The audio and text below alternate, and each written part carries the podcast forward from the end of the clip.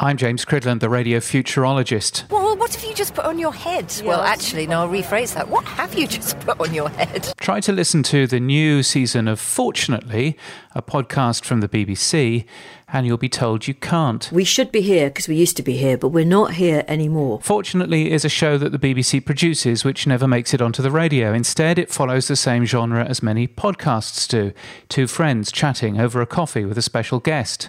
The friends in this case are Fi Glover and Jane Garvey, two broadcasters who share the same kind of humour.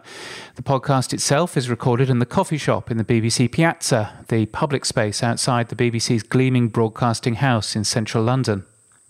Last year, the BBC launched a new smartphone app. BBC Sounds. Called BBC Sounds, it contains bespoke content like this, as well as radio shows on demand and live, and some music mixes.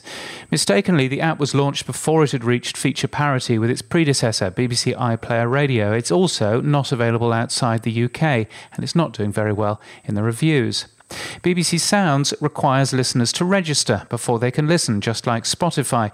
And this offers personalisation opportunities, one would assume, but it also means that the BBC have been focusing on how to increase what's known in technology circles as the MAU, the number of monthly active users, believing that this is a key performance indicator of the success of the app. The drive for a higher MAU number isn't by itself a bad thing. Along with measuring the overall time in app, which should similarly increase, it's an important measure of how successful the app is. However, it's a fine line between encouraging listeners to use the app and bullying them to. Which brings us back to Fortunately, which started a new season this week, but you'll not be able to listen to it on anything other than the BBC Sounds app.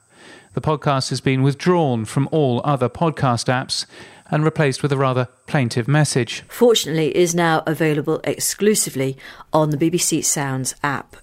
Good business sense, you might be thinking, which is a valid point of view, except what business is the BBC actually in? Its core area of expertise is making great radio and TV shows.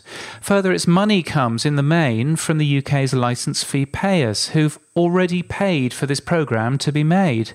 And the most important measure of success for the BBC, surely, is how many people consume and enjoy its programmes.